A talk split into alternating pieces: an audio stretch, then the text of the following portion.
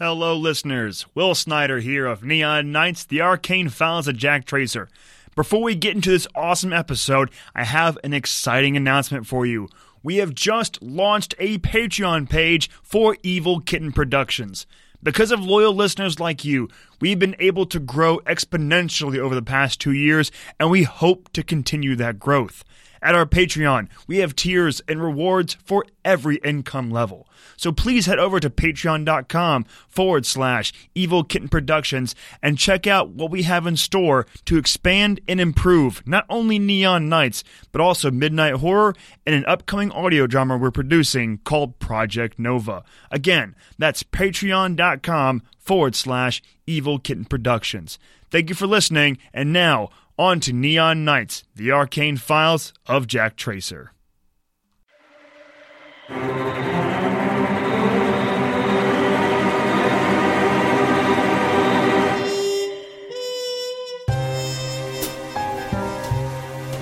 Welcome to Neon City, where the lights are bright but darkness looms. Where Detective Jack Tracer spends his evenings investigating the strange, eerie, and unknown. What secrets lay hidden just beyond the street lamps?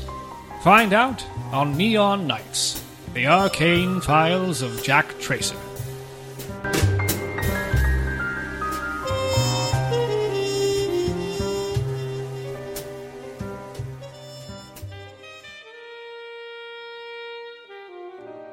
When we last left our story, Jack was following Max McQueen's lethal bodyguard, Hakuto, down a tunnel that would take him to the great inventor, Atticus Bell. Can he give Jack the means to get home? And at what cost? Find out in part two of The Case of the Unrung Bell. I followed Hakuto further down the massive pipe.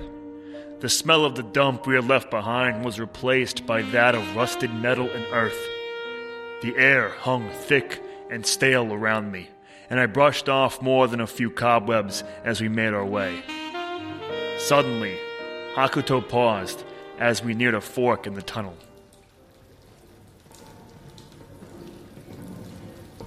Don't go left. Why not?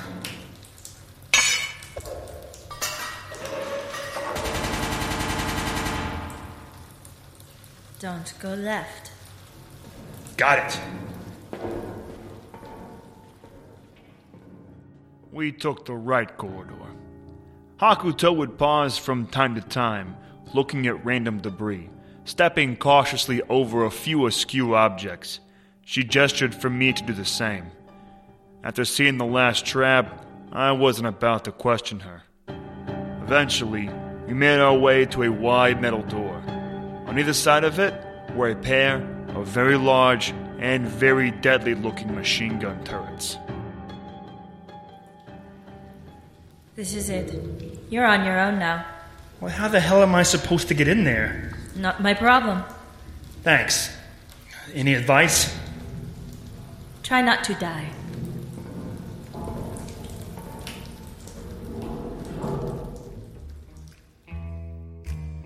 With that, Hakuto leapt to her feet and sprinted back the way we came. In a few moments, she was gone, and I was left alone in front of what I could only assume was the entrance to Atticus Bell's hidden laboratory. With two turrets out front and a couple of inches of steel separating us, I didn't have a lot of ideas. So I figured I might as well make it up as I went along. I approached cautiously, hoping not to set off anything that might trigger the turrets. As I inched closer, the barrels of the turrets rose slightly and began to follow me as I made my way to the door.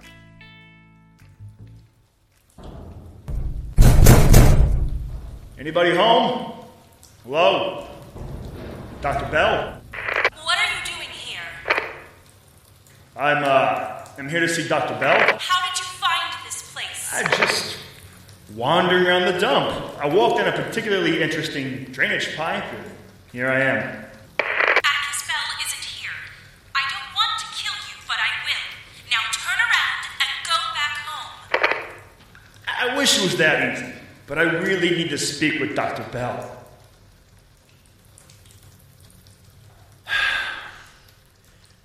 I'm trying to get home to my own dimension, and Dr. Bell is the only one that can help me.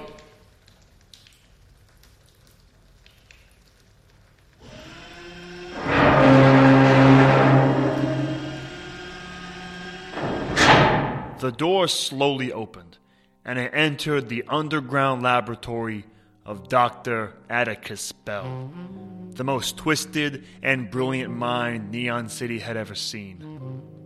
Once inside, I saw what seemed to be an outlandish laboratory. White and chrome covered the walls and floors, and the ceiling emitted a pale blue light that gave everything a cold, sterile glow. The door began to close, and from the depths of the hallway, I saw the unmistakable shape of a woman approaching. She wore a dingy lab coat, and her jet black hair was pinned back in a tight bun. Small spectacles rested lightly on her upturned nose. She sauntered up to me, clipboard in hand, and began to check off a few boxes.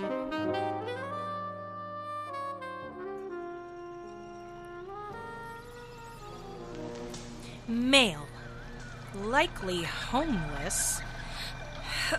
Hasn't bathed or shaved in several days. Hey, I haven't exactly had a lot of opportunities. Unarmed, but well built. Possibly a former manual laborer. You know, if you want to know these things, you can just ask me. I'm standing right here. Subject speech is difficult to place. Strange accent, similar to that of the Upper North Side, but distinctly different. It's because I'm from a different dimension, smartass. Look here, vagrant. I will deal with whatever requests you have in a moment, but for now, you will keep quiet while you are being processed and cataloged. Dr. Bell is meticulous and methodical and likes to catalog everything. Even his visitors. Considering the circumstances of your arrival, yes. If you really are from a different dimension, we will definitely want to keep a log. Do you have a name? Transdimensional hobo? The name's Jack Tracer. You can call me Jack. Well, Mr. Tracer, let's see if your story checks out.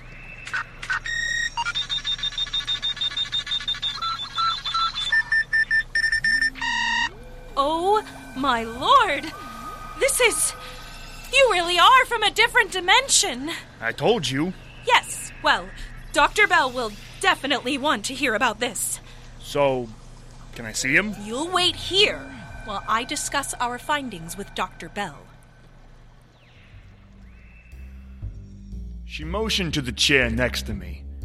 As I slumped down, she turned on her heel and walked off the way she came, leaving me alone with only the gentle hum of the blue lights to keep me company.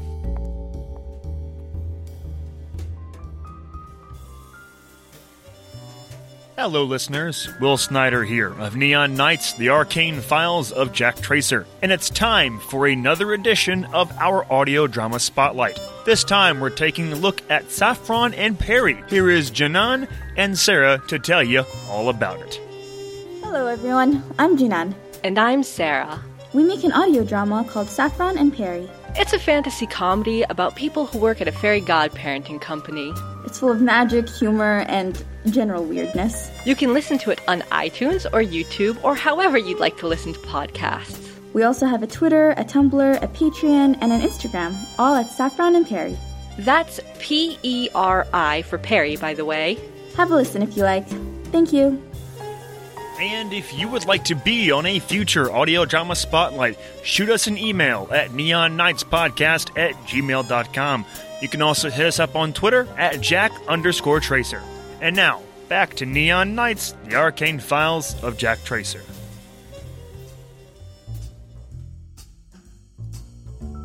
I don't know how long she was gone for. It could have been hours. When she finally returned, she wasn't alone. Scuttling along behind her was an older man, approaching 60, with grave, serious lines creasing his round face. His thick white hair was slicked back in one oily swatch, and on his forehead sat a pair of welding goggles. On his hands and feet were thick leather gloves and boots. He approached me in a curious, excited manner and began looking me up and down.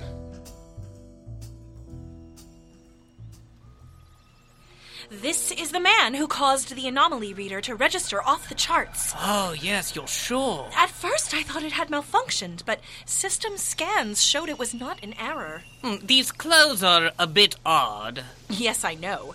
I was thinking he was some sort of homeless eccentric, but after the reader's findings, well, I thought it best to come fetch you. Oh, it must be some sort of radiation throwing off the readings or something. Possibly. We could take a blood sample. Well, we should definitely take a blood sample, but I think a few other tests might help clarify the readings. There, there must be some sort of mistake. I'm standing right here, if anyone wants my opinion. In a moment. In a moment. Now, sir, uh, take the subject down to the lab so we can run some preliminary tests. Start with the standard blood and urine samples, obviously. Listen, pal, I'm not going anywhere without someone answering a few questions. We are not in the habit of accommodating the whims of every intruder who bangs on our door. I'm not gonna stand here while you, the two of you discuss me like I'm some sort of lab rat. Shall I call security, sir? No, that won't be necessary. I'm afraid we aren't being the most gracious hosts, are we? Mr. Tracy. I am Atticus Bell. this is my assistant, Sarah. And you have stumbled upon my underground laboratory, which I happen to go through great lengths to keep secret. You were also looking specifically for me, so it isn't as if you just came upon us by accident. Perhaps I should start by asking you what are you doing here? I've been looking for you, Doc. I think you can help me. God, this sounds crazy, but I'm not from here. And I don't mean Neon City. I am from Neon City. Just not this one. I'm from a different time or place or dimension or. Hell, I don't really know what's happened to me. All I know is that both this is and isn't my home. If that makes sense. Uh, It seems a little hard to believe, don't you think? Well, what about your Monopoly reader? The anomaly reader is a device of my own design that I doubt you have any real understanding of. Obviously. Then explain why the readings were off the charts. My guess is that you're some sort of irradiated delinquent or junkie that one of our many enemies has sent to sabotage us in some way. The real question is which one? Sarah, we're going to have to work on you revealing information needlessly to our guests. hmm? Now, I realize that you speak freely in front of me, but use a little more discretion, please. since my assistant put our cards on the table, I might as well ask. Who sent you? Max. Ah, of course it is. Maximilian Magnus McQueen. What exactly does the unofficial overlord of Neon City want from me? He wants you to help him with some project of his. Oh, does he now? It's true. He wants you to help him with some sort of dimensional travel plans he has, or something like that. I had a feeling. Mr. Tracer, to be frank, I'm just not interested in renewing my partnership with Max McQueen. Sorry to disappoint you. I suppose this means I'll have to move the lab again, Sarah. I was just getting things the way I like it, too. Now, I do apologize, but I'm going to have to put you in quarantine. I can't have you reporting back to Max. And if he knows I'm here, well, it's only a matter of time before he sends an army of blackjackets or that assassin of his to remove me. Ooh, ooh.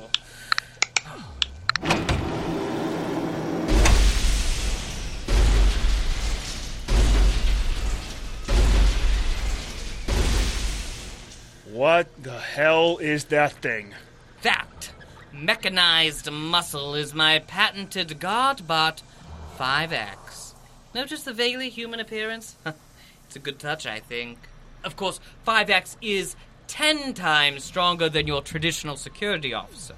And of course, he works for free, so the price is right too. And he never sleeps or gets tired. Really, quite brilliant. Security, take Tracer to quarantine.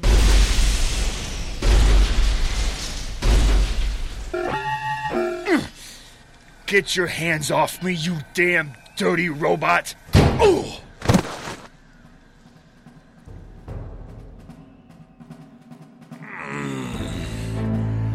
Said he was as strong as ten men, but it felt even harder as he slammed me into the wall. Ugh. I fell to my knees and clutched my side where his robotic fist had smashed into it. He lumbered forward, hands stretched out to collar me and drag me off. I looked around frantically, and my eyes came to rest on the energy pistol at Sarah's side.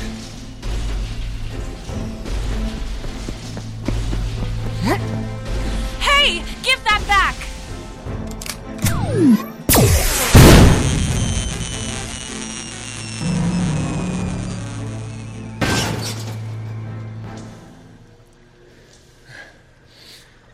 look here, Bell. I'm not Max's lackey. I just want to get home. Put down the energy oh, pistol. Shut up, lady. Listen to me, Bell. I just want to go home. That's all. And I need your help. I could care less about Max and his plans. Help me. Please. You really are from another dimension, aren't you? Something like that. It's almost too crazy to believe. I don't think I believe it myself if I hadn't lived through it, and even then, I. it, I believe you, Mr. Tracer. I believe you. I- I'll explain why later, but for now, let's start by returning Sarah's weapon, if you don't mind. give me your word that you won't lock me up. You have it. Sarah, take uh, take care of 5X, then take over our project in Bay 2. I'll be back in an hour or so. Of course, Dr. Bell. Come with me, Jack. Let's continue this conversation in my office.